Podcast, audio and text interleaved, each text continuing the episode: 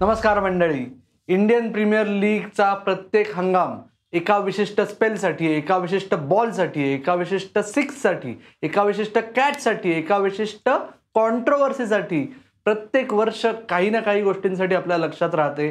आणि आज C C B K एक्सप्लेनरमध्ये मी अमोल कराडकर तुम्हाला सांगणार आहे माझे दोन हजार बावीसच्या आय पी एलच्या साखळी फेरीमधले पाच लक्षवेधी क्षण. आणि सुरुवात करायच्या आधीच सांगतो हे माझे आणि सी सी बी केचे पाच लक्षवेधी क्षण असतील. तुमचे जे आहेत तेही आम्हाला कळवा पण त्याच्या आधी आपण या पाच क्षणांकडे नजर टाकूया. पहिला का पाचवा तुम्ही ठरवा. पहिला आहे जॉस द बॉस. अर्थात आपल्या सगळ्यांना माहिती आहे की टी ट्वेंटीमध्ये एक शतक ठोकणं किती अवघड आहे. एका हंगामात जरी चौदा सामने मिळतात प्रत्येक खेळाडूला तरीही त्या चौदा सामन्यांमध्ये वीस ओव्हरच्या खेळात एक शतक ठोकणं किती अवघड आहे? हे आपल्याला दिसून येतं की या वर्षीच्या आय पी एल सुरू होईपर्यंत चौदा हंगामांमध्ये साधारण सत्तर शतकं ठोकली गेली होती. म्हणजे दरवर्षी ऑन अन ॲव्हरेज पाच शतकं होतात. त्याच्यामुळे एकापेक्षा जास्त शतक ठोकलेले किती लोक आहेत? दोन शतकं एकाच हंगामात ठोकलेले जे खेळाडू आहेत ते तीनच होते याच्या आधी. ही आय पी एल सुरू व्हायच्या आधी. क्रिस गेलनी केलं होतं दोन हजार अकरा साली. शेन वॉटसननी केलं होतं. दोन हजार अठरा साली आणि या दोघांच्या मध्ये हशीम आमलानी केलं होतं दोन हजार सतरा साली. यावर्षी जॉस बटलरनी तीन शतकं ठोकली आहेत. आणि त्याचा जो झंझावात होता तो आपण सगळ्यांनी बघितला आहे ज्या क्षणाला जॉस बटलर त्याचा मागचा पाय बाजूला काढून स्वतःला एकदा स्पेस दिली की आपल्याला माहिती आहे की हो आजचा दिवस जॉसचा. ओके? आणि त्या पद्धतीने त्यांनी यावर्षी आय पी एलवर स्वतःचं नाव कोरलेलं आहे. अर्थात जॉस बटलरला एक गोष्ट जमली नाहीये ती म्हणजे विराट कोहलीच्या विक्रमाशी बरोबरी करणं. कारण विराट कोहलीनी दोन नाही तीन नाही तर चार शतकं ठोकली होती दोन हजार सोळामध्ये. आता विराटचं जे चाललंय हाच आहे माझा पुढचा लक्षवेधी मुद्दा. एक नवीन टर्म कॉईन केली आहे मी सुवर्ण भोपळा. कदाचित तुम्ही ऐकलं नसेल. हो ते इंग्रजीचं मराठीकरण आहे. कारण काय गोल्डन डक आणि विराट कोहली हे या वर्षीच्या आय पी एलमध्ये समीकरण झालं आहे. जसं काही त्याचे इतर सामन्यांमध्ये रन्स विशेष होत होते किंवा नव्हते तर या वर्षी आय पी एलमध्ये विराट कोहली विश्वास बसत नाही तरी तीन वेळा पहिल्या चेंडूवर आऊट झालेला आहे. तीन वेळा. आत्तापर्यंत आय पी एलमध्ये हे तीन वेळा तो आऊट झालेला सोडून इतर चौदा हंगामांमध्ये मिळून तो तीनदा पहिल्या चेंडूवर आऊट झाला होता. यावेळेस तो एकाच हंगामात तीन आऊट झाला. सनरायझर्स हैदराबादच्या विरुद्ध दोनदा आणि लखनौ सुपर जायंट्सच्या विरुद्ध एकदा. आणि त्याच्यामुळे विराट कोहलीचा फॉर्म जेवढा चर्चेत राहिला किंबहुना त्याचा लॅक ऑफ फॉर्म कारण काय कुठे गेल्यात धावा हा जो मुद्दा आहे विराटच्या बाबतीत त्याच्यापेक्षा जास्त हायलाईट झाला हा मुद्दा की विराट कोहली तीन वेळा सुवर्ण भोपळा फोडून आऊट झाला. रादर सुवर्ण भोपळ्यावर आऊट झाला.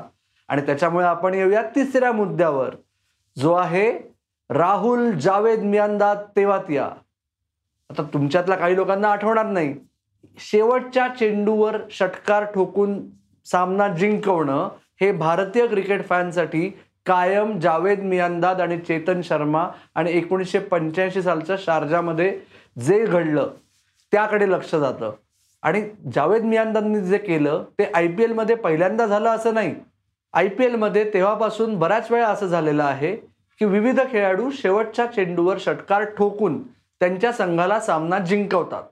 राहुल तेवातिया या सगळ्यांपेक्षा वेगळा ठरतो कारण शेवटच्या चेंडूवर नाही दोन चेंडूंमध्ये बारा धावा हव्या असताना राहुल तेवातियांनी गुजरात टायटन्सला पंजाब किंग्ज विरुद्ध सामना जिंकवला. आणि एक गंमत बघा की हा राहुल तेवातिया ऑप्शन नंतर तुम्ही सगळे म्हणत होता अरे याला एवढ्या पैसे उधळायची काय गरज आहे याच्यावर? त्या दोन षटकारांमध्ये त्यांनी स्वतःची मोठी किंमत जस्टिफाय केली आणि त्याच्यानंतर त्यांनी स्वतःला बोनसही इन्शुअर केला. कारण त्याच्यानंतर अजून दोन सामने सनरायझर्स विरुद्ध आणि अजून एका सामन्यात राहुल तेवाती यांनी डेव्हिड मिलर बरोबर विजयी खेळी करून गुजरात टायटन्स बरोबर स्वतःचं जे नातं नवीन तयार झालेलं आहे ते अगदी व्यवस्थित अधोरेखित केलं आणि सर्व आय पी एल कुटुंबाला ही खात्री करून दिली की ही आय पी एल राहुल तेवातियासाठी सुद्धा लक्षात राहील. आता येऊया चौथ्या मुद्द्याकडे. हो तुम्ही सगळे वाट बघताय मला माहिती आहे धो धो धोनी या आय पी एलच्या आधी त्यांनी कर्णधारपद सोडलं होतं. या आय पी एलच्या आधी तो सगळे सामने खेळेल की नाही यावर कदाचित तुम्ही चर्चा करत असाल. आणि आत्ता बघा काय झालं. सगळे सामने तर खेळलाच. कर्णधारपद सुद्धा परत मिळालं. आणि जो टिपिकल धोनी द फिनिशर होता तोही आपल्याला दिसला आणि तो देखील आय पी एलच्या सर्वात मोठ्या रायवलरीबद्दल ज्याला तुम्ही सगळे एल क्लासिको म्हणतात. मला काही ते पटत नाही कारण काय फुटबॉल आणि आय पी एलची कंपॅरिझन करणं काही अर्थ नाही. पण आय पी एलची जी सर्वात मोठी रायवलरी आहे मुंबई इंडियन्स विरुद्ध त्यांनी चेन्नई सुपर किंग्जला शेवटच्या षटकामध्ये जो विजय मिळवून दिला तो धोनी हेटर्स सुद्धा जे असतात म्हणजे थोडेफार असतात त्यांच्या सुद्धा हा कायम स्मरणात राहील अशा पद्धतीचा जो विजय होता. मुंबई इंडियन्स विरुद्धच नाही नंतर त्यांनी एकदा दिल्ली कॅपिटल्स विरुद्ध देखील आठ चेंडूंमध्ये नाबाद एकवीस धावांची खेळी केली आणि त्याच्यामुळे त्यांनी दाखवून दिलं की धोनी अजून संपला नाहीये. म्हणजे तुम्हाला काय असं वाटतंय का? की धोनीने पुढच्या वर्षी देखील चेन्नई सुपर किंग्सचा चार्जही दुसऱ्या कोणाकडे देऊ नये? आणि स्वतः देखील फिनिशर परत एकदा आपल्यासमोर यावं. तुम्हाला काय वाटतं? आम्हाला सांगाच. चार मुद्दे झालेत. पाचवा मुद्दा आहे. मला माहिती आहे तुम्ही सगळे म्हणताय की हा फक्त बॅटर्स बद्दलच बोलतोय. नाही. पाचवा मुद्दा जो माझ्या दृष्टीने पहिला मुद्दा आहे टॉपचा मुद्दा आहे तो आहे जस्सी जैसा कोई नाही. अर्थात तुम्ही गेस केलं असेल की जसप्रीत बुमराहने जे पाच विकेट्स घेतल्या कोलकाता नाईट रायडर्स विरुद्ध नऊ मेला डी वाय पाटील ग्राउंडवर ते काय पहिल्यांदा पाच विकेट्स घेतल्या गेल्या नव्हत्या या आय पी एलमध्ये हो जसप्रीत बुमराहने पहिल्यांदा पाच विकेट्स घेतल्या. ओके या वर्षी उमरान मलिकने घेतल्या होत्या युजवेंद्र चहलने घेतल्या होत्या वानिंदू हसरंगाने देखील घेतल्या. पण तो जो स्पेल होता तो स्पेल खरा जसप्रीत बुमराह हा कुठल्याही टॉप क्वालिटी बॅटिंगचा कर्दनकाळ ठरतो हे अधोरेखित करणारा स्पेल होता.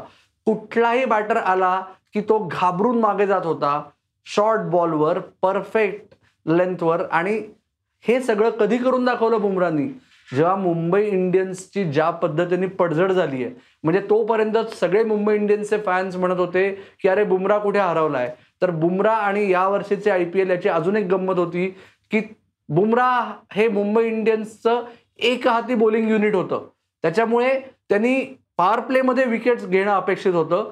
एखाद दुसरी ओव्हर मिडल ओव्हर्समध्ये टाकून परत रन्स कंटेन करून आणि मग जमलं तर एखादे विकेट घेणं अपेक्षित होतं. आणि डेथ ओव्हर्समध्ये एखादी ओव्हर टाकून तिथेही सगळ्या बॅटर्सनं कंटेन करणं अपेक्षित होतं. उरलेल्या सोळा ओव्हर्समध्ये जे काय होत होतं त्याच्यामुळे जसप्रीत बुमरा विशेष काही करू शकला नव्हता. त्या कोलकाता नाईट रायडर्सच्या सामन्यापर्यंत. आणि तो जो स्पेल होता मला खरंच सांगतो की येणारे कित्येक वर्ष माझ्या तरी स्मरणात राहील. तुमच्या स्मरणात राहील का ते आम्हाला सांगा. आणि त्याचबरोबर जसं सुरुवातीला मी सांगितलं तसं तुमचे पाच लक्षवेधी मुद्दे लक्षवेधी क्षण आय पी एल दोन हजार बावीसच्या साखळी फेरीतले आम्हाला कळवा. कुठे कळवायचे? तर आपलं फेसबुक पेज आपलं इंस्टाग्राम हँडल आणि आपलं ट्विटर हँडल आहे C C B K Marathi. त्याचबरोबर आपलं यूट्यूब चॅनल कॉफी क्रिकेट आणि बरंच काही इथे देखील तुमचा अभिप्राय नोंदवू शकता. बाकीचे व्हिडिओज बघू शकता. आपला पॉडकास्ट तुम्हाला ऐकायला फक्त आवडत असेल माझा चेहरा काही विशेष टेलिव्हिजन फ्रेंडली स्क्रीन फ्रेंडली वाटत नसेल तुम्हाला तर तुम्ही फक्त पॉडकास्ट ऐका तुमच्या पसंतीच्या पॉडकास्टिंग ॲपवर आणि हा C C B K explainer आणि याबरोबरच इतर काही निवडक C C B K explainers तुम्हाला महा स्पोर्ट्सच्या फेसबुक पेजवर देखील बघायला मिळतील. तर मंडळी आय पी एलचे प्लेऑफ्स एन्जॉय करा ऐकत राहा बघत राहा आणि आमची वाट पाहत राहा. धन्यवाद.